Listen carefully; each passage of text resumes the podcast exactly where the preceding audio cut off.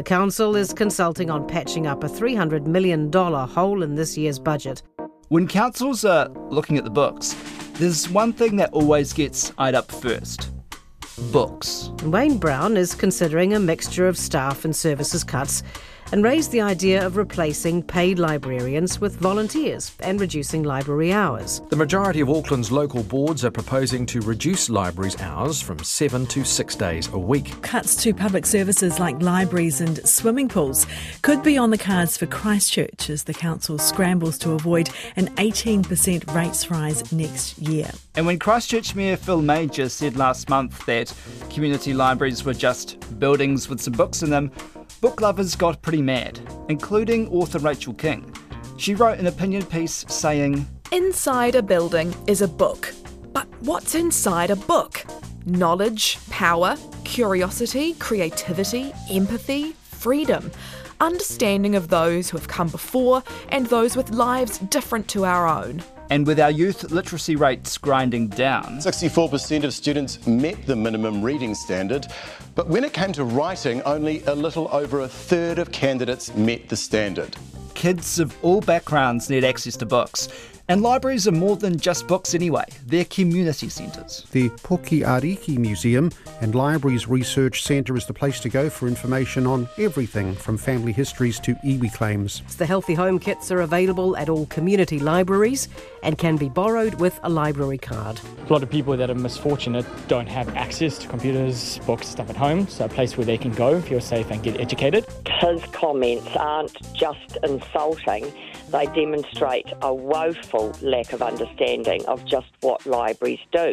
They provide everyone access to information. Using volunteers is simply a recipe for shorter hours and a rundown in services. Kia ora, I'm Tom Kitchin, and today on The Detail, what's at risk if the libraries of Aotearoa go under? David Riley is passionate about libraries. He was an English teacher by trade, but he writes books too. I target mostly Pasifika and Maori young people, and I've written a lot of biographies, sports biographies, a lot of them, but not only that. It's, it's written that you publish books for reluctant readers. Would that be correct? Yeah, I don't like the word reluctant. I don't say that that word. I, I think um, it's a common word that people use for people that don't um, like reading, but it just might be they haven't found something that they enjoy reading yet, you know, or they have a negative experience of reading through their lives.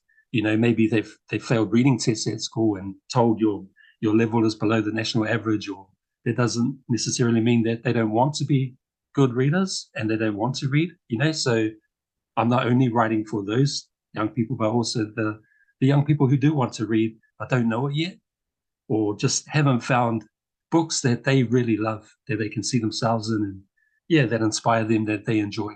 David's based in South Auckland, but he's speaking to me from Hawke's Bay. He's on the road with the literary festival Storylines. I'm with a group of um, three other authors on this particular tour, and we're based in Havelock North and just visiting schools around this particular area for a week. We go to three schools a day, schools that might, might not necessarily get many author illustrator visits. And, you know, sometimes we go to really small rural schools. We just go to share with them the amazingness of storytelling and written form and, and reading and encourage them. But um, the thing that I love about it is that when I, I actually wanted to be an author from a really young age, right around about age 10. And I went to um, school called Viscount School in Mangere. And I don't recall an author ever visiting our school, you know, or ever meeting an author. So I never thought that I could be one. In my mind, an author wore a suit and was rich, you know, and didn't come from where I come from. So, you know, it didn't seem like something I could do. So I never really um, pursued it, you know, as a career option until much later when I realized that an author is an everyday person like us, you know, like me and you, who just loves to share stories in a written form. And I would have known that if an author had visited us. And for David, it's not just about making sure students get NCEA literacy for their future job prospects. It's such a powerful thing to be able to transport yourself anywhere in the world, you know, in your imagination with just a book in your hand. You know, it's something that nothing else can do that. You know, uh, uh, we can watch something on TV, we can watch movies, and but the pictures are provided for us. You know, but when we read a book, it's all in our mind. Israel Adesanya, I, I interviewed him um, for a book that I wrote about him, and he told me that when he was at intermediate school, he used to get bullied a lot. And the one place he went to in the school where he felt safe was the library. You know, and that's amazing that that's that's the place he he would go, and he would read Calvin and Hobbes comic books. And in this um, comic book, Calvin was a character who was bullied, and when he was bullied, he would create these scenarios in his mind where he's a jet fighter pilot or he's hunting dinosaurs or you know he's a he's a great um, achiever and when israel read those that really inspired him to to realize how powerful your imagination can be that you can visualize a great future for yourself no matter what your present circumstances may look like reading can help your imagination fire you know and to dream big and to visualize yourself not here not doing this and that was so powerful for Israel that if you ever get a chance, have a look at his bicep. He's got tattooed on his bicep Calvin and Hobbes. Wow. That's a reminder for him of the power of the imagination. So the talk all over the news is about cutting library funding or closing libraries. Yeah. Um, this is happening, this is being talked about everywhere from Christchurch, Wellington, Auckland, uh, even small places like uh, South Wairarapa, all around what's at risk if they get underfunded? Oh man, that is that's a tragedy. You know, if that happens, like books are very expensive. If you go into most bookstores, you'll see quite standard type of person who can go in there and afford to buy a book. And it's probably not going to be a young brown person. And it's also not going to be probably someone from any culture, from a low socioeconomic background. Where are they going to get books from? You know, it's the library that provides books for free for us. You know, if you take away that, our population is going to become dumb. Mm. you know, we're going to become dumb. We're, it's it'll be a tragedy. You know, this is the one place where people who can't afford to buy books can still experience the joy of reading. Within the whole country, one in every three are active public library users. So it's, that's pretty high. Richard Misilei is the president of Lianza, the Library and Information Association, and he's also a connected communities coach for the Otara Papatoetoe area with Auckland Council. Before this role, he worked in libraries for over 13 years. He sat down with our producer, Alexia Russell just about everyone, all the big cities are looking at ways to cut money. Mm-hmm. Just about all of them have settled on some form of cuts to libraries. Why are libraries such an easy target? Yeah, we were we spoke about this with our team, and you know we were looking at the UK model and why they had shut down so many libraries. You know, we looked at the the three R's, and they said that the purpose of council should be roads, rates, and uh, I forget the last R, but is it reading? No, no. it wouldn't have been reading. It, it would have been those what they they term the the essentials, the, the, immediates, yeah. to deal with the immediates. And I think, um, well, Wayne Brown's alluded, alluded to that as well. Um, you know, if there's issues with Roding and Rodney, what you know, you deal with that rather than the, the library. So, yeah, I think libraries is perceived as this nice to have so if you get to the nitty gritty and you want to slash things, then you get rid of the nice to haves, and that's where libraries sit. Is it really though? I mean, you, yes, you do have this trio: roads, rubbish, and that's it, rubbish. that's the one. but who else is going to do it if councils don't do it? Yeah, yeah, that's right. And that, yeah, that, I guess that's a thing that libraries. Uh, I'm not sure if I can say use the word struggle, but they don't express their value enough and that's probably why they're seen as the nice to haves. But if they're not there, and I've asked this question when I um, was managing a library in, in Otara, uh, Tupu Youth Library, New Zealand's only youth library, and I used to ask myself the question: if if Tupu wasn't in the space because there's no other council services around, where would the kids go? And I asked that of all libraries actually. If, if there's no library sites, no library spaces, like all those services that they deliver on behalf of local government and central government, where do they go? Where do people? Where do the community go? Where do people go? I, I, I wouldn't know. Tell me a bit about those services they deliver. You talk about them not being very good at blowing their own trumpets, essentially. What do libraries do that perhaps someone who hasn't been in one for a while might not realise? Yeah, yeah, that's that's a really good question. So obviously, people know the base, which is always books, you know, and, and but books are always uh, they're still super important. Obviously, our literacy and numeracy de- determine the the well-being of a country, and, and New Zealand's pretty pretty good there, um, although it can do far better. So that for me, that's always been the base provision of books, especially to communities that that won't have readily access to uh, literature as such. Uh, but then there's also all the other stuff outside where, say, for we just had the elections. You know, libraries were some of the spaces where you could go voting. You could go do your, your advanced voting. Same same deal with the local elections last year one of the libraries I look after sits next to WINZ, used to sit next to the Department of Internal Affairs and uh, Inland Revenue. The Department of Internal Affairs went, and so people came to the library saying, "Oh, we were told to come here to print out a certain form that we need a." Or um, WINZ have sent me over and said, "Oh, I need an email address to be able to set up an account, but I don't know how to set up an email." And so it's our libraries that step in to, to kind of cover those services.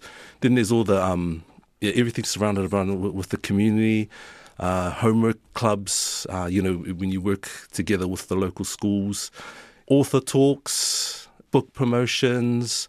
There's a whole range that that the the for me. I've asked the question: if the library wasn't here, where would this the service go? You know, in terms of digital, there's a lot of people who don't understand how to use the yeah. internet or don't have access to the internet or have very limited access yeah, yeah, internet. Yeah, that's right. With my previous example around the central government department, oh, and not just them, but any organization that, that says, oh, you need a an email address to, to register with us. And, and often we find that those who are who don't who aren't literate in who are strong in their digital literacy, they would come to the library and say, oh, they've asked me to set up an email account, and I've, they've just got no clue. They've got no clue how to set up a Gmail or a Hotmail or and so forth. So there's that there's that service being provided, but then there's also a whole bunch of communities, whole bunch of families and people who don't even have a laptop at home, you know, and so libraries provide that free access to a public PC, and for Auckland itself, the Auckland Library System, that's shot up. It's, it's, it, it had gone down. There was a decline uh, before COVID, but now it's just extremely high. Um, and I don't use that extremely lightly. It, it, it's um, something that's happening at the moment. So those computers based physically based in the library are in huge demand. Yeah, yeah, that's right. And printing services, um, and of course everything on the um, on the internet. So one of the strongest services we have to provide, which isn't necessarily our a library service, but it, it's all job seeker support. You know, how, how, do I write a CV? How do I apply for this? And I, I remember even just last week I was helping a gentleman he came in with a USB, plugged it in, and he said, "Oh, I, need to add one more um, job to my job experience column." And I opened it and I said, "Oh, this is a PDF. You can't manipulate a PDF." But he, you know, his English is, was a second language, and he said, "Oh, oh, I don't know how to add it." And so went through with him, did the snipping tool, copy pasted everything back onto Word, and said, "Just type it there." And so I would imagine there's so many people like that, and I don't know where he would have went to get the help if the library didn't exist. So, talk to me about your area in South Auckland. Mm. How many kids, especially kids doing NCEA, use library services just to get the basics of what a lot of wealthier kids have at home? Yeah, really strong proportion. Um, a couple of years ago, the Ministry of Education had uh, chucked in some funding so they can run, and I, and I, forget the name, but the, the, the aim of the project was to try lift up uh, NCEA rates for Pacifica students, Maori and Pacifica students. And so we worked with them and we ran this massive, huge, uh, there were about, probably about 100, 150 local kids in that Otara area. And they would, and we, we also partnered with the church next door. So they would come, would give them some food at the church because they obviously had the bigger hall. Then they moved over next door to the library, and that's where we had a few tutors come in, and we would just say, okay, for the next hour, you're dedicating your time to whatever subject that you need help with. And so if you need help with science, go over to Joe over there. If you need help with um, your maths, go over to Angela or whatever. And so for an hour, that's where the, the kids would go. And Um, the intake was huge, and the success of it was was high. It was, it was, it was a really good rate. So there, there's definitely a lot of kids out there, a lot of youth, a lot of students uh, who require the services of a library to um, really help with their studies. Richard's been involved with running a ruler over library budgets after all Auckland Council departments were told to cut down their spending. So, you know, Wayne Brown was saying, does Auckland Central Library need to be open on a Sunday? And I mean, I think there'd be a lot of disappointed people Yeah. if that wasn't a seven day a week Absolutely. business, especially, you know, school kids who need that higher, like, Yeah. you know, all the stuff the Auckland Central Library keeps all the newspapers from way Yeah, back and all yeah. that sort of stuff. Yeah. You know, I know you, you know, Saturday and Sunday's the only time they can go there, right? That's right. Yeah, yeah. And, and, and Central Library's its own beast. Like that's you, you think of that. Yeah, I, I would never imagine that decreasing hours and decreasing days just because of the the, the amount of resource in that space. I know there was a bit of a Facebook outrage in my area when the Birkenhead Library closed on a Tuesday. There just weren't enough staff to, Yeah. fit- you know, because now if you have a sniffle, you've got to stay home and That's all that kind Yeah, of yeah, thing. Um, is that sort of thing happening more often? Yeah, yeah. Unfortunately, it has been, and that's why this work that we're doing at the moment um, is trying to address that. Because pre-COVID, closure has never happened. Post-COVID, it's occurring a, a, a little bit more than it, it normally has. One of the interesting things I saw from the Christchurch situation was that, you know, oh, it doesn't really matter if you close a few of them, you could just catch a bus to the next one. Yeah, yeah. What's your reaction to that? Oh, I, I don't agree. Completely don't agree. Um, I think of libraries where the community will struggle with access to transport, um, even public transport. You know, the, the cost of that as well. You know, whereas once you could walk ten minutes down the road, free, get a nice walk in, brisk, get to the library. If you decide to remove that and to get, tell people just hop on a bus and go to the library in the next vicinity, for me, it shows the mind of someone who hasn't really kind of seen it uh, on, on the ground. I mean, I can understand what, what he's trying to do, cutting costs and so forth, but at a community level, that's just not going to work Why are libraries such a hard sell to local body politicians? because they don't know the value of it. I would expect for people who say the things that uh, some of our leaders have been saying to be people who haven't been in a library for a long time. And I think they've got this misconception, and, and understandably, because I uh, I did some studies with a lot of Pacific students around their idea of the library, and it's always that uh, Pakeha woman with the white bun and glasses who would ground me for making noise. And so that image has stuck, and it's so hard to pull that and, and shake it and say, no, no, the library's something different. And I'm wondering whether that image is stuck in the minds of, of, the, of our leaders when they need to actually come and check out what's happening and see that's far more vibrant, far more um, energetic, uh, and there's a lot more that they're providing that wasn't provided previously. I mean, can you think of any argument other than money for not having a public library in your city? Wouldn't that be a city without culture? Yeah, yeah. If you, I mean, there's there's a lot of research out there that that says if you value culture, if you value arts, heritage, and so forth, then you put the value on the library and how a city looks at its public library, even even institu- educational institutions, how they value their academic libraries, school libraries, and, and so forth, will show you how much that institution or that city or whatever values arts, culture, heritage, literacy, and so forth. So, yeah, I, I, I honestly couldn't imagine, and I, I could be extremely biased here, but I, I couldn't imagine any place without a public library. So if you were pushed and, you know, the powers that be said to you, you must cut something out of your library budget, where would that cut go to do the least harm? Um, good question. And I I'm- mean, wouldn't you just say to them, okay, well, we're not going to deal with things that don't aren't our core business, so Well, no more people coming in off the street and asking us how to do their CVs. Yep, yep, and that's and that's some of the pushback that I, I know has been looked at previously. You know, if, if you're going to cut uh, some of our funding, then okay, we will have to decrease hours, or we'll have to get rid of this day, or um, some of the services that had been provided earlier, we're, we're not going to be able to provide, and so forth. So, I know at the moment for Auckland, there's a struggle with you know research services. Was one thing that they had to really look at and say, well, if you're not going to be paying, then the research services we're going to offer to the city will have to decrease because we just can't man it with the money that you're giving us. Mm.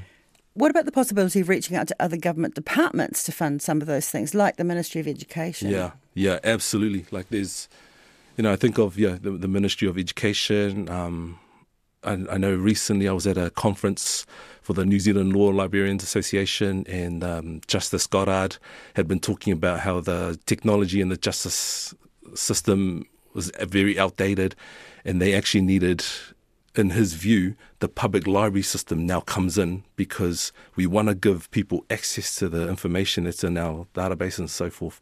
We're better than the, the public library. So, you know, if, if I had the chance to speak to, to Justice Goddard uh, at another time, I would say, yeah, would be super keen, but then there might need to be some help with funding uh, to, to give that service and so forth. So, yeah, definitely Ministry of Ed. I think of MSD when they you know they send people over to the library to they're, they're, minor things, but they're things that that's absolutely needed for people to to carry on with their with stuff and with MSD.